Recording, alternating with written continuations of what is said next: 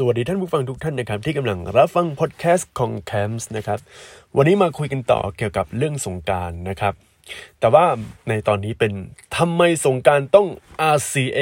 นะครับก่อนที่โควิด -19 จะระบาดไปทั่วโลกครับ ช่วงเดือนเมษายนของทุกๆ ปีในไทย จะมีงานใหญ่ระดับประเทศที่ล่อตาล่อใจให้นักท่องเที่ยวชาวต่างชาติมาเที่ยวกันครับ ซึ่งงานนี้นก็คืองานสงการครับ โดยปัจจุบันครับงานสงการมีหลากหลายมากครับ ตั้งแต่งานสงการที่ต่างจังหวัดที่เน้นสายย่อ เน้นโอ้โห อะไรที่มันเป็นพิธีกรรมหรือพิธีที่แบบโอ้ดูสวยงามอะไรประมาณเนี้ยหรือจะเน้นความบันเทิงเต็มเหนียวครับ แต่ที่ผมจะเล่าในพอดแคสต์ตอนนี้ขอเจาะจงเฉพาะที่ที่เดียวเท่านั้นครับถ้านึกถึงการเล่นน้ำสงการในกรุงเทพก็จะนึกถึงย่านสีลม หรือย่านต่อข้าวสารเป็นอันดับแรก ซึ่งทั้งสองที่เหมือนเป็นไฮไลท์สำหรับชาวต่างชาติเลยก็ว่าได้ครับ แล้วก็ทั้งสองที่นี้มีกฎที่เหมือนกันคือ ไม่ขายเครื่องดื่มแอลกอฮอล์และก็ไม่ปะแป้ง โดยสาเหตุที่ไม่ขายเครื่องดื่มแอลกอฮอล์เพื่อป้องกันคนเมาแล้วก่อเหตุครับ ส่วนที่งดการปะแป้ง เพราะว่าถนนเส้นนี้นะครับต้องใช้งานตอนกลางคืนไงอย่างถนนสีลม ถ้าปะแป้งกันระเบิดระเบ้อครับถนนก็จะมีคราบแป้งเต็มไปหมด ซึ่งอาจจะเกิดอุบัติเหตุได้เพราะว่าถนนลื่น หรือทำให้ถนนสกปรกล้างลำบากนะครับ แต่มีอยู่ที่หนึ่งครับที่มีกฎห้ามปะแป้งเหมือนกันครับ แต่ไม่ได้ห้ามเครื่องดื่มแอลกอฮอล์ถ้าเกิดห้ามมันจะดูแปลกๆครับ เพราะว่าที่แห่งนี้รู้ๆกันอยู่ว่าเป็นที่เที่ยวยามค่ำคืนที่นักท่องเที่ยว ยามค่ำคืนรู้จักกันดี ย้อนไปเมื่อ 20 กว่าปีก่อนครับ ตรงนี้แหละครับคือศูนย์รวมของความสนุกและความตื่นเต้น มันเหมือนเป็นโคโลนีมันเหมือนเป็นแบบอาณานิคมยามค่ำคืนเลย แต่ในปัจจุบันครับ แม้ว่าที่แห่งนี้ไม่ใช่พื้นที่เที่ยวกลางคืนที่ทุกๆคนต้องนึกถึง แต่เวลามีวันสงการทีไรที่แห่งนี้คือแหล่งรวมนักท่องเที่ยวยามค่ำคืน และนักท่องเที่ยวชาวต่างชาติอย่างแน่นอนครับ และที่ที่ผมกล่าวถึงคือ RCA ทำไมสงการต้อง RCA ครับ ในบทแคสต์ตอนนี้ก็จะมาพูดถึงกันครับ สำหรับนักท่องเที่ยวหน้าใหม่หรือเด็กรุ่นใหม่ที่ชื่นชอบในการเที่ยวกลางคืน อาจจะไม่ทันยุคที่รุ่งเรืองของ RCA ครับ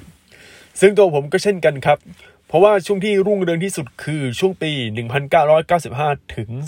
2002 ถ้าพูดถึงเป็นพุทธศักราชก็เป็นปี 2538 จนถึงปี 2545 ตัวผมเกิดปี 1990 ครับก่อนจะเที่ยวกลางคืนแบบจริงจังก็ล่อไปช่วงปี 2012 แล้วครับ เอาง่ายๆบางคนที่ฟังอยู่ตอนนี้ คือยังไม่เกิดเลยนะครับ ยังเด็ก Gen Z ทั้งหลายนะครับ อาจจะยังไม่ทันนะครับ โอเค อาจจะเกิดปี1997 1998ใช่ไหมแต่ว่าตอนนั้นยังเพิ่งเกิดยังอายุขวบสองขวบอะไรยังไม่ค่อยรู้ว่าเอ๊ะอะไรเป็นยังไงนะครับ แล้วพอหลังจากปี 2002 เป็นต้นมาครับ RCA ก็ไม่ใช่พื้นที่น่าเที่ยวกลางคืนเหมือนเมื่อก่อน โดยสาเหตุหลักๆคือ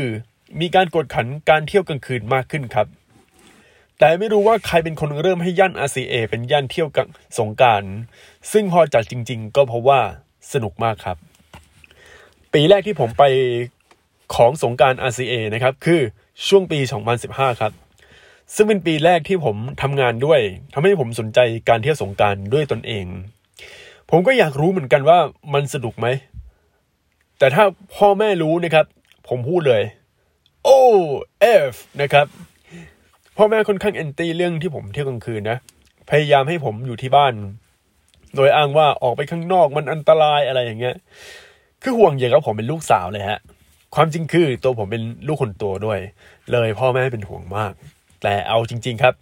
ถึงเวลาผมก็ต้องลองอะไรบางอย่างบ้างอะไรบ้างครับ ถ้ามันดีกับตัวผมผมก็ชอบ แต่ถ้าไหนมันไม่ดี ผมก็ไม่เอาอะไรประมาณนี้ครับ สิ่งที่งานสงการที่ RCA แตกต่างจากย่านสีลมหรือต่อข้าวสารคือ เป็นงานที่จัดตอนกลางคืน โดยเริ่มงานช่วง 5 โมงเย็นเป็นต้นไปครับ แล้วงานพีคจริง ๆ ก็ช่วง 2 ทุ่มเป็นต้นไปครับ ซึ่งโซนที่ใช้เล่นก็จะมี 2 โซนด้วยกันคือโซนด้านนอกกับโซนด้านใน โดยโซนข้างนอกเป็นโซนทางเดินเข้าขับครับ ส่วนโซนด้านในเป็นโซนที่ทางร้านแต่ละร้านเขาจะจัดกัน ซึ่งแต่ละร้านมีราคาก็แตกต่างกันไปด้วย และที่เหล่านี้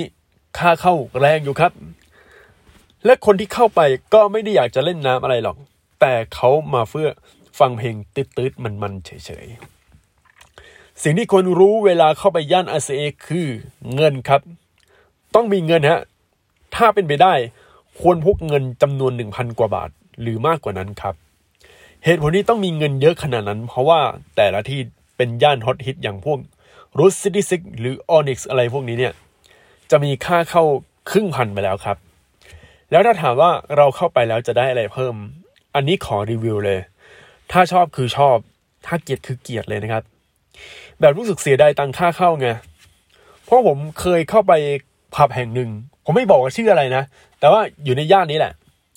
เข้าไปแล้วไม่อยากจะเข้าอีกเลยครับฟีลลิ่งที่ได้มันไม่สุด มีแต่เต้นเต้นเต้นเต้นอย่างเดียว เล่นน้ำก็เล่นไม่ได้ เติมน้ำก็เติมไม่ได้ และปืนที่ขายกันอยู่ด้านหน้าสถานบันเทิง ก็เล่นไม่ได้เหมือนกัน แต่ที่ผมแนะนำเลยนะ ถ้าคุณเป็นสายเล่นน้ำสายแบบสาดน้ำมันมันคืออยากจะแบบอยู่ตรงแถวแท้งน้ำนะครับรูทซิตี้ซิกครับ ซึ่งไม่รู้ว่าปีหลังๆเขายังให้เอาคนเอาปืนฉีดน้ำเข้ามาเหมือนเดิมหรือเปล่าครับ แต่ที่ผมเข้าไปแล้วก็รูทซิตี้ซิกเป็นหนึ่งในที่ที่อนุญาตให้ดื่มแอลกอฮอล์ระหว่างเล่นน้ำสงกรานต์ คือเอาง่ายๆนะ ในย่าน RCA เนี่ย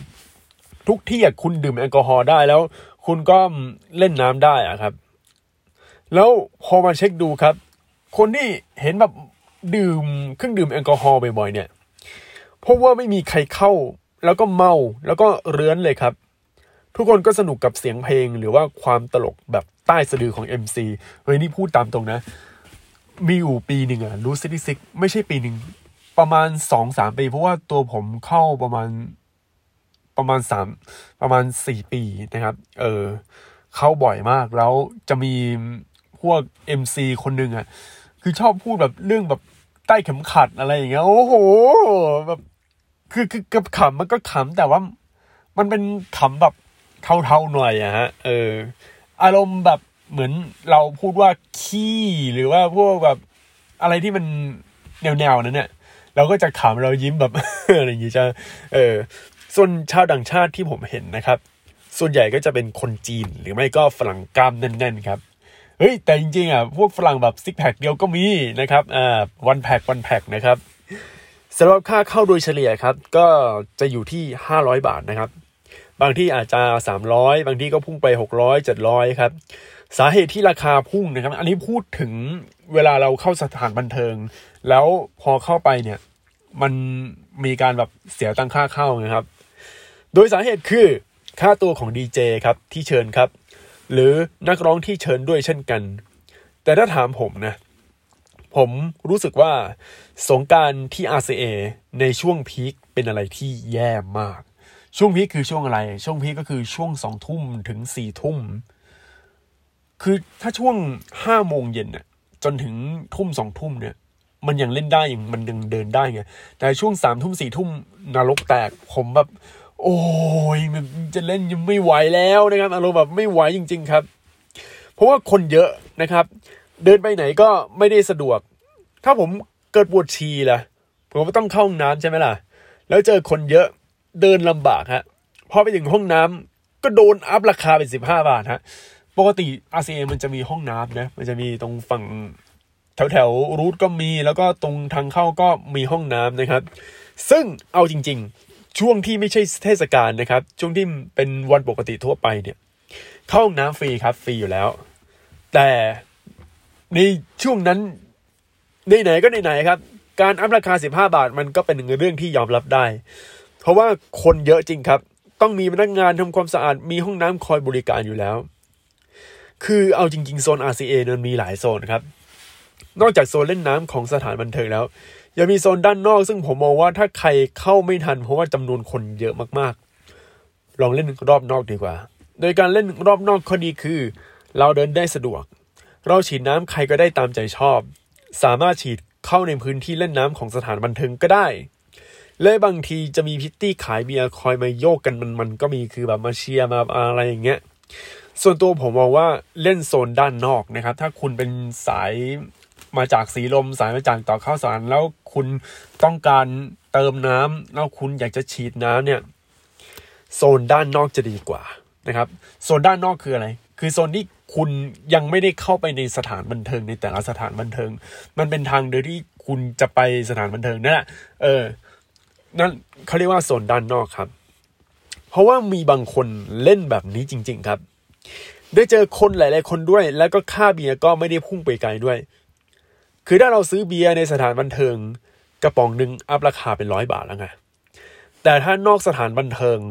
ที่เขาขายกันเอง อัพราคาเหมือนกันครับ แต่จะอยู่ที่ห้าสิบบาท แต่ถ้าซื้อพวก Smirnoff Bacardi หรืออะไรก็ตามที่ทางเซเว่นเขาขายไม่ up ราคาครับ เพราะว่ามัน up ราคาจากภาษีอยู่แล้ว ภาษีโคตรแพงเลยคือภาษีพวกเหล้าเบียร์เอาจริงคือแพงมากนะแล้วแบบเพื่อไม่ให้คนซื้อง่าย ๆ เลย แล้วมาแบบอะไรก็ไม่รู้อีก แล้ว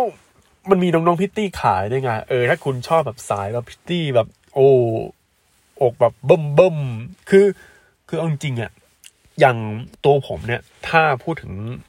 หน้าอกแบบโตๆเนี่ย เราจะเรียกว่าอึมใช่ไหม มันจะมีพวกขาวสวยหมวยอึมอะไรอย่างเงี้ยแต่ยุคนี้เขาไม่เรียกว่าอึมแล้วเขาเรียกเบิ่มครับเออเขาจะมีแบบโอ้โหพิตตี้อกเบิ่มเบิ่มเต็มไปหมดเลยฮะแต่เอาจริงๆ ช่วงวันฮาโลวีนกับวันปีใหม่เนี่ย เวลาขายเบียร์ก็จะมีพิตตี้ยืนอยู่หน้าบูธใช่ไหมล่ะ แต่ว่าตอนเนี้ยมันไม่มีแล้วครับ คือผมเช็คดูตอนนั้นที่ไปล่าสุดนะครับ อย่างฮาโลวีนคือล่าสุดที่ว่าเนี่ยประมาณปี 2017-2018 นะ ไม่มีพิตตี้แบบ ยืนอยู่ด้านหน้าตอนช่วงปีใหม่นะครับ เพราะว่าช่วงปีใหม่จะมีช่วงเขาดาวอะไรอย่างเงี้ยแบบจัดเขาดาวแล้วแบบยิ่งโควิดมาคือคงไม่มีแน่นอนครับ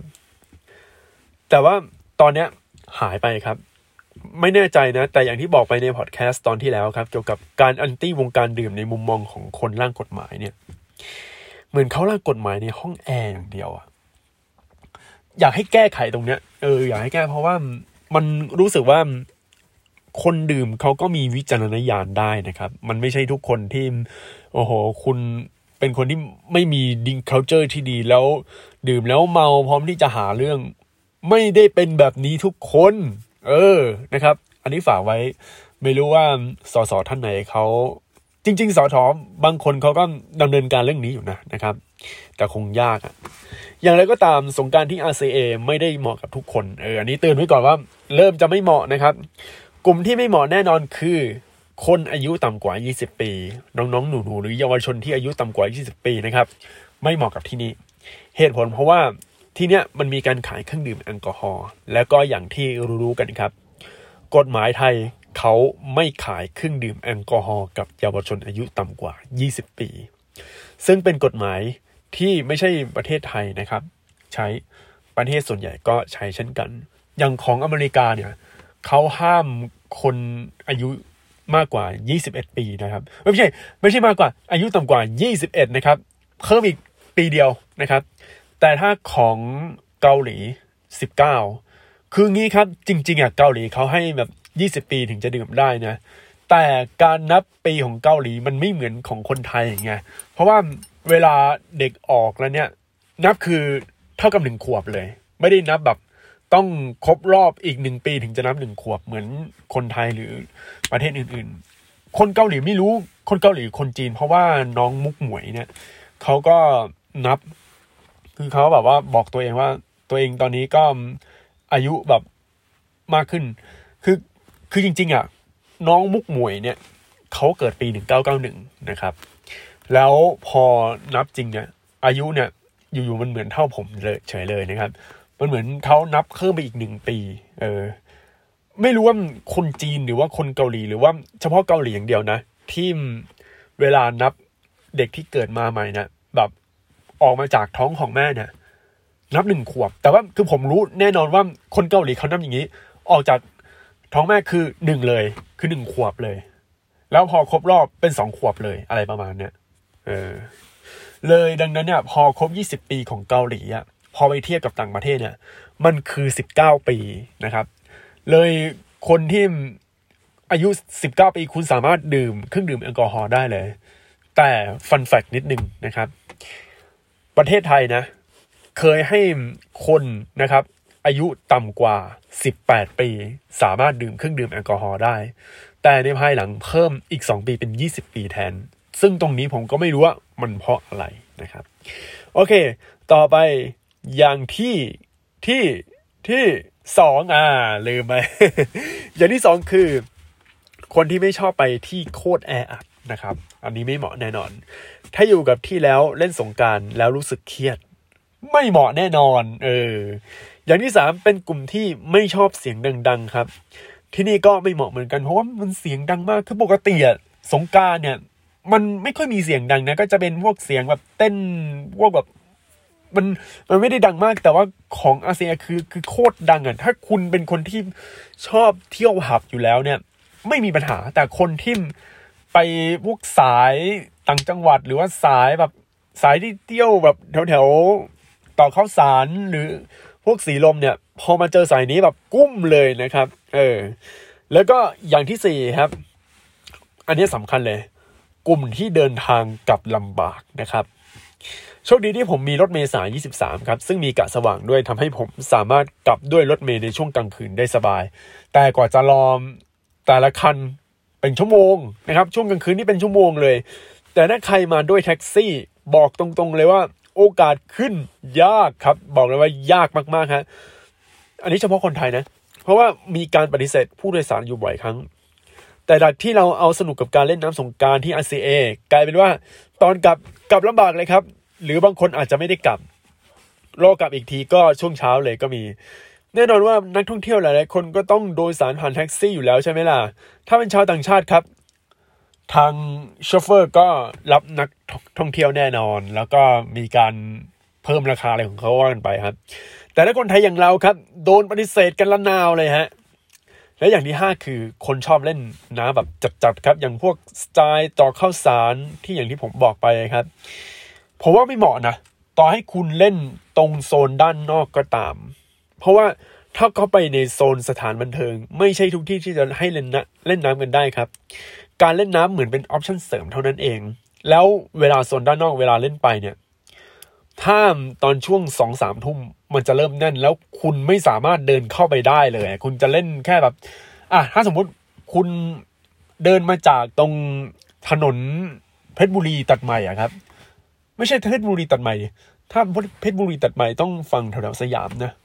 ต้องเรียกว่าถนนเพชรบุรีเฉยๆเออถ้าคุณมาจากถนนเพชรบุรีนะครับ แล้วคุณเข้าไป RCA นะ โอ้โห คือคุณจะเดินจากตรงปากซอยลง RCA จนถึงตรงแถวแถวร้านแล็กซ์หรือไอ้ตรงที่เป็นทางเรียกยังไง คือมันเป็นมีร้านหนึ่งอะ แล้วร้านนี้ชอบเปลี่ยนชื่อบ่อย เพราะว่าไม่รู้ว่าเกิดอะไรขึ้นอะ แต่ว่าที่แน่คือ ไอ้ตรงเนี้ยมันจะมีร้านก่อนที่จะไปรู้ซิกดิซิกอะมันแล้วแล้วพอ แล้วพอถึงถึงจุดเนี้ย มันจะปิดทางแล้ว แล้วก็ตั้งเป็นสถานบันเทิงอะไรของเขาอะคือเอาง่ายๆอะพอถึงจุดที่สวีซิกทีน่ะเขาตั้งเนี่ย คุณต้องเดินกลับแล้ว แล้วเล่น แล้วพอจะไปตรงอีกฝั่งหนึ่งไปฝั่งรูทฝั่งอะไรเงี้ย เดินยากแล้วครับ เพราะว่าถ้าคุณมีรองเท้าแตะที่แบบ ดอกมันพังมันสึกมันหล่อเนี่ย โอ้โหโคตรลื่นเนี่ยนี่พูดตามตรงๆมันมันจะลื่นลื่นปื๊ดเลย แล้วระวังแบบมันจะหัวทิ่มได้ง่ายครับ เออ แล้วในเมื่อมีข้อจำกัดเยอะขนาดเนี้ย และคำถามคือ สงการ RCA เหมาะกับใครนะครับ อย่างแรกเลยเหมาะกับคนชอบเที่ยวกลางคืน เออ คุณชอบเที่ยวกลางคืนครับ RCA เหมือนเมืองหลวงเก่าที่ ทั้งหน้าเก่าและหน้าใหม่ รวมตัวกันโดยมีได้น้ำหมายแบบ Official ครับ แล้ว RCA ก็เป็นแหล่งการเจอผู้คนจำนวนมากอยู่แล้ว 2 คือเหมาะกับคนอยากฟังเพลงของดีเจนะครับ พวกดีเจระดับโลกที่แบบสาย house สายทรัสสาย trance หรือว่าสายแบบ trap อะไรครับ ก่อนหน้านั้นครับที่ RCA นั่นแหละครับ มีดีเจหลากหลายสาขาเข้ามาครับ ใครมาสายนี้อยู่แล้วครับ อย่าพลาดเด็ดขาด 3 คือคนอยากจะเจอกลุ่มพริตตี้นะครับพริตตี้ในย่านนี้เขาจัดจริง ๆ ครับ แต่ยังเป็นตัวท็อปที่บางคนอยู่บนข้างบนแล้วฉีดน้ำใส่เรานะครับ ซึ่งปัจจุบันครับพิตตี้ก็ไม่ได้ฮอตฮิตเหมือนเมื่อก่อนแล้วครับ แต่ว่าถ้าเป็นไอดอลนะครับ อาจจะได้เออเพียงแต่ต้องเป็นไอดอลสายกาเวียเออถ้าเพื่อนๆคิดว่าสิ่งที่ผมแนะนำมันเหมาะกับท่านผู้ฟังนะครับ ก็ลองมาที่ RCA สักครั้งหนึ่งได้ครับ อาจจะปีหน้าหรือปีที่สามารถคุมโควิด -19 ได้อยู่แล้วครับ บอกเลยว่า มันแน่นอนครับ งานนี้ส่วนตัวผมเอาจริง ๆ ไป RCA ช่วงสงการทุกวันก็เปื่อได้ครับ เพราะว่าส่วนใหญ่ก็มีแต่มุกเดิมๆอะวันแรกเออเรารู้สึกตื่นเต้น แต่วันที่สองสามสี่ห้ามันเริ่มจะไม่ตื่นเต้นแล้ว อย่างไรก็ตามครับถ้าจะไปที่ RCA ให้ใส่เคสมือถือที่เพิ่มการกันน้ำอีกระดับครับ เพราะว่ามือถือราคาแพงแล้วการกันน้ำก็ไม่ได้การเป็นรับประกันตัวเครื่องได้เต็มที่ไง หรือถ้าเป็นไปได้ครับ หาซื้อมือถือสำรองที่ราคาไม่แพงมาก แล้วกันน้ำได้ด้วย หรือหาซื้อ action camera ที่กันน้ำได้แน่นอน มาถ่ายบรรยากาศแบบนี้จะเหมาะกว่าครับสำหรับพอดแคสต์ตอนนี้ก็ลาไปก่อนครับ สวัสดีครับ